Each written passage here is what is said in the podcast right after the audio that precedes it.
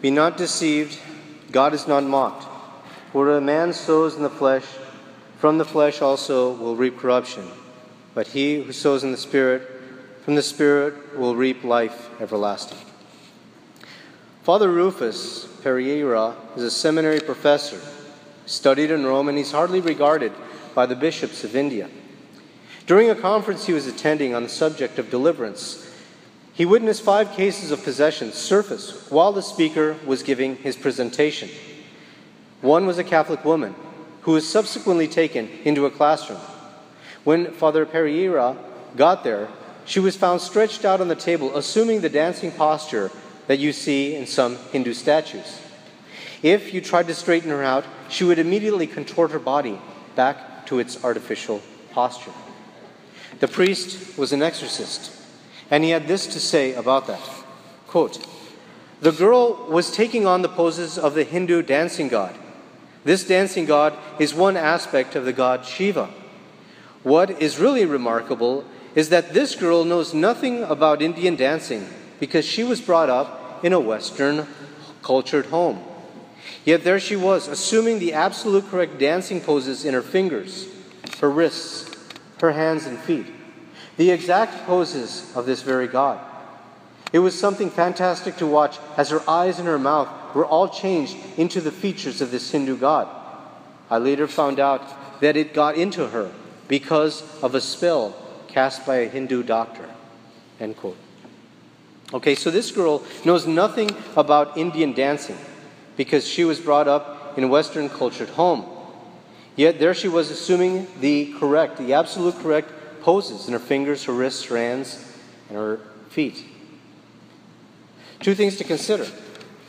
First, our body can be used to manifest something good or bad. In this case, manifest the demonic spirit that was possessing her. But we all know that signs can easily manifest something bad or good that have spiritual or moral ramifications. And all one has to do is cut somebody off in traffic, and one will see certain signs and gestures that might be presented, manifest, and one knows exactly what they mean. But we also see in the liturgy, we see the priest strikes his breast three times. When we pray, we see hands folded and a person is kneeling, one knows exactly what is going on through this external manifestation of the body. And these external manifestations have moral and spiritual ramifications. The second thing is there are certain things that are clearly associated with the occult and false religion. As the priest mentioned, the girl was taking the poses of the Hindu dancing god. Why mention any of this? Why should we bring this up? Well, there are certain worldly fads that have become very popular. So popular that they have crept their way into Catholic homes and even into places in the church where they have either gained tacit approval by the, or by the clergy or outright support. And although there are many practices we can speak of here, there's one that seems to have gained ground especially among women today. And this is the Hindu religious ritual called yoga. Yoga is intimately associated with the beliefs of Hinduism. These beliefs are at odds with Christianity. The desire of altering one state of consciousness or seeking spiritual serenity seems to be the common end for those who practice yoga. And for many, this is an open door to the occult. The first question may arise What do you mean by altered state of consciousness, Father? What do you mean?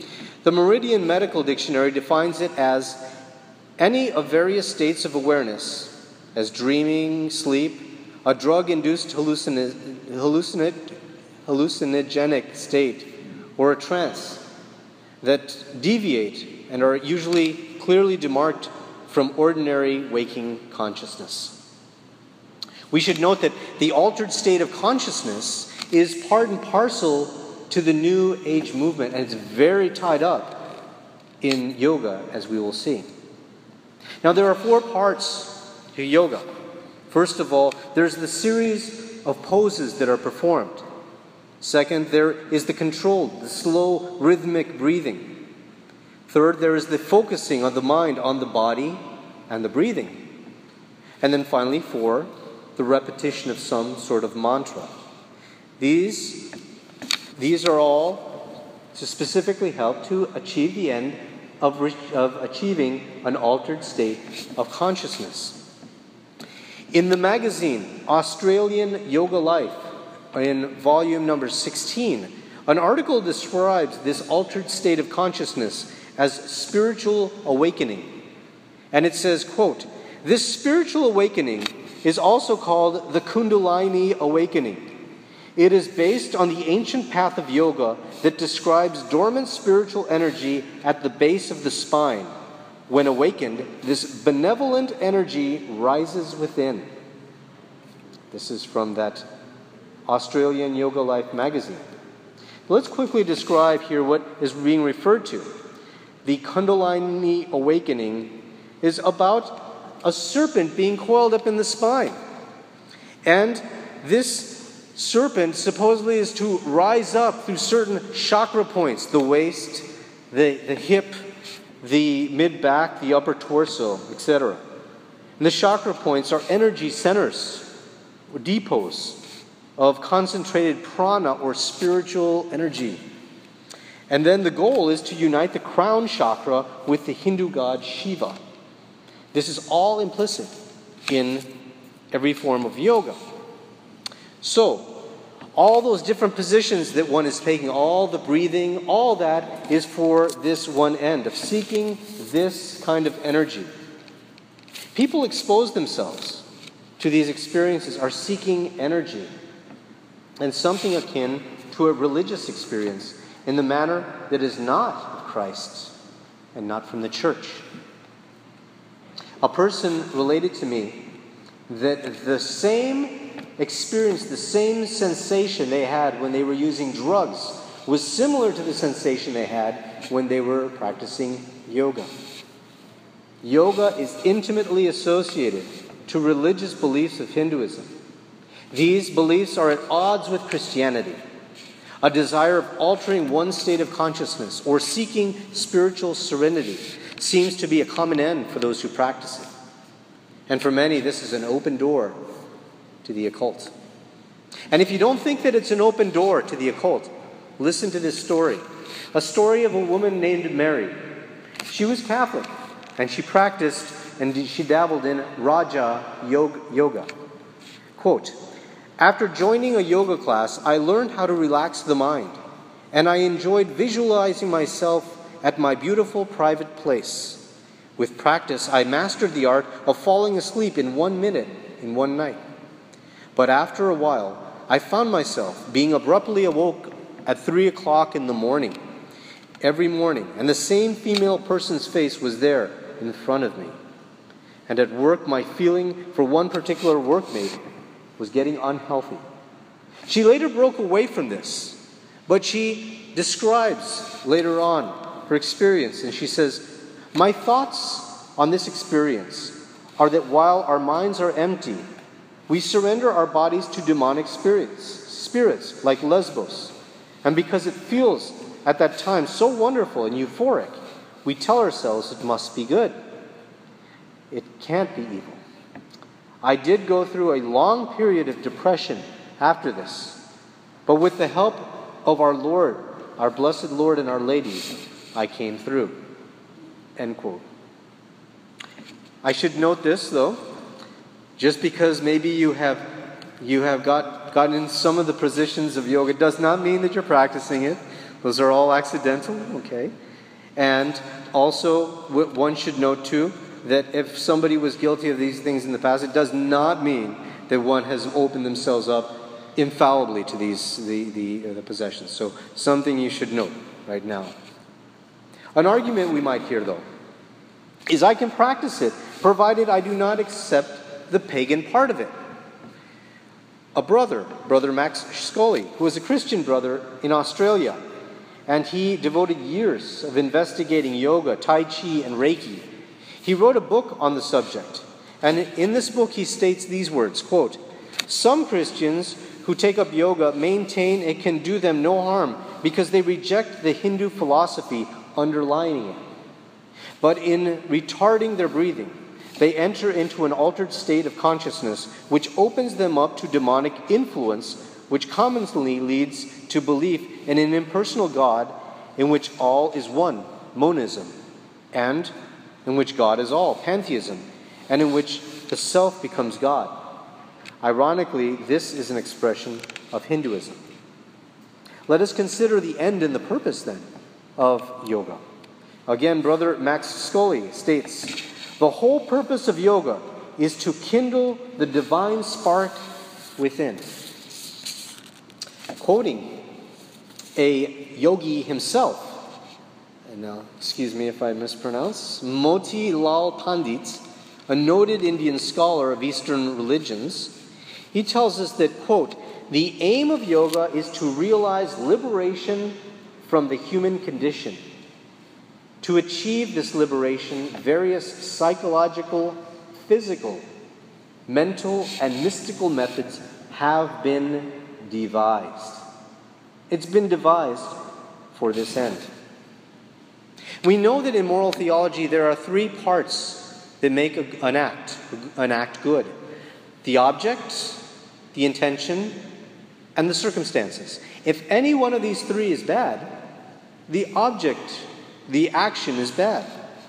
No good intention can change a bad act into something that is good.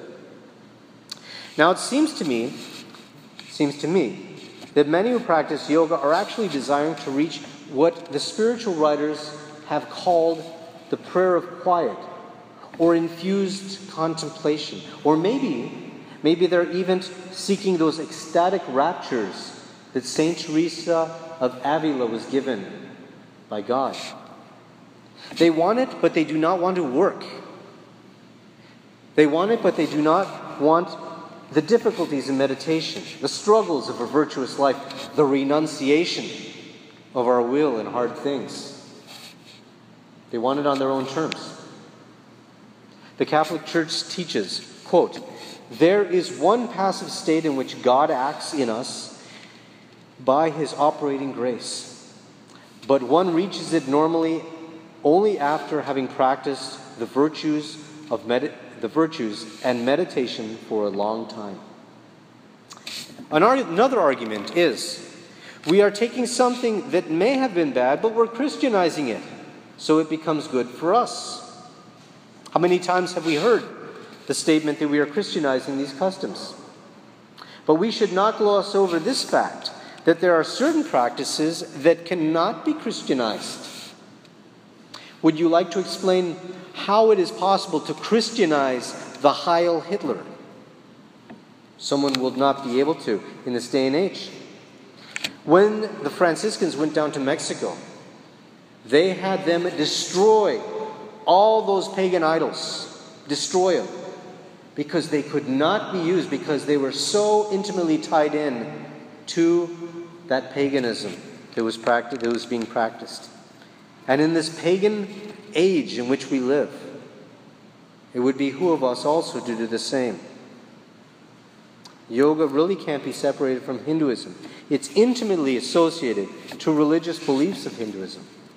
And these beliefs are at odds with Christianity. And the desire of altering one state of consciousness or seeking spiritual serenity seems to be the common end for those who practice yoga. And for many, this is an open door to the occults. Another argument is Father, I get so much natural good from yoga. How can it be wrong?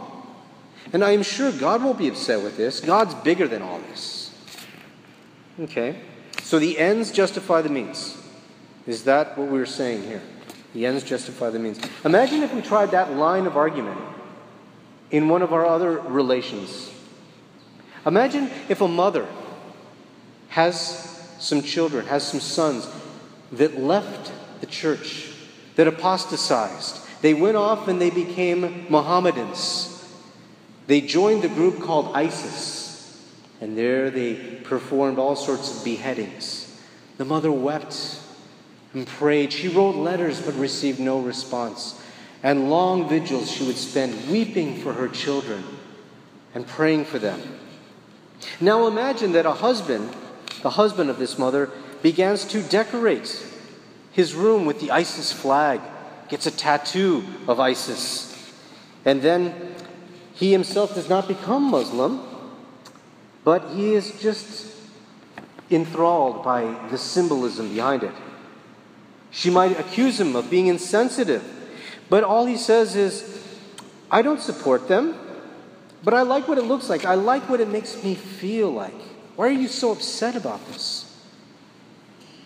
What kind of husband would that be?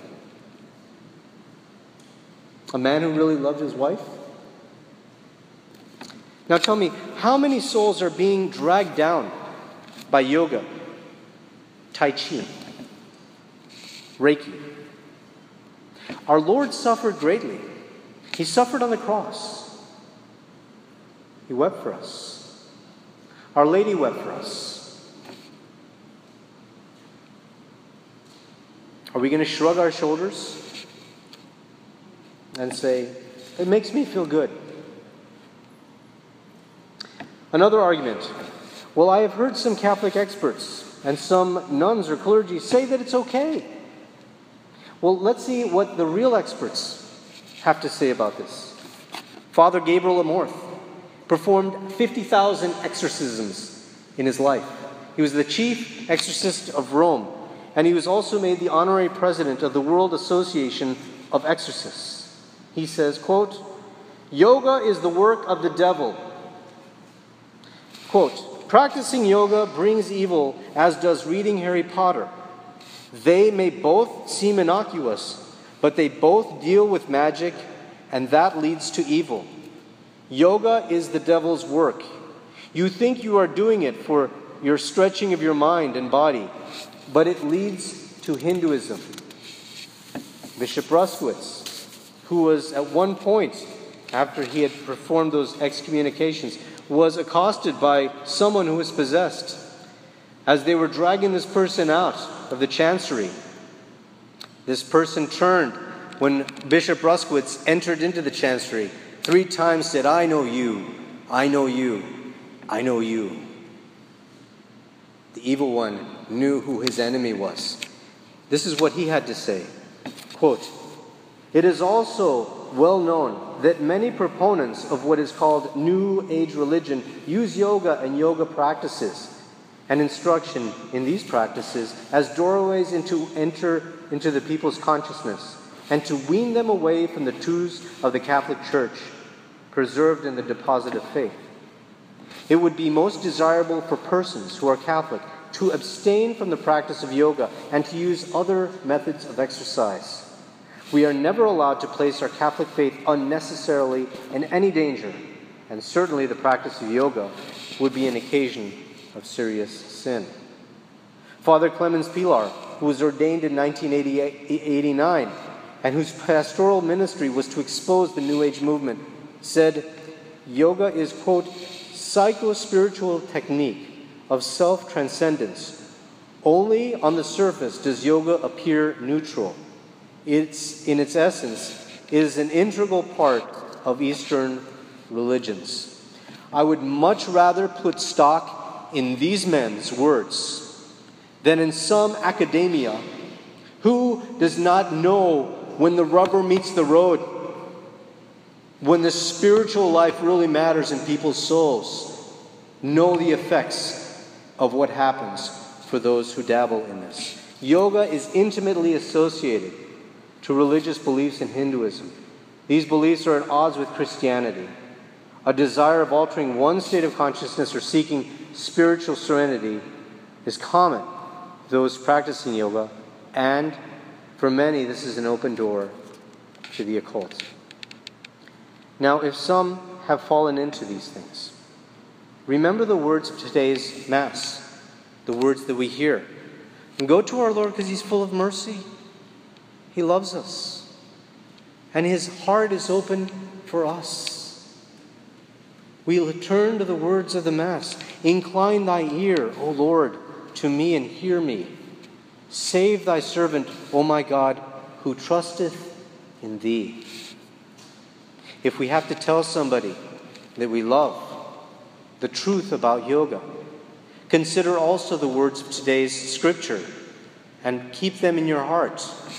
Instruct such a one in the spirit of meekness considering thyself, lest thou also be tempted. Our Lord has given us the great Mass, a Mass where we can offer ourselves to God in true meditation, a true offering, united with the heart of Jesus, our God. Let us turn to the words and we'll finish with the words of today's Mass in the offertory and unite our hearts with these words I have waited, waited for the Lord, and he stooped towards me and heard my cry. He put a new song into my mouth, a hymn to our God. Immaculate Heart of Mary, pray for us.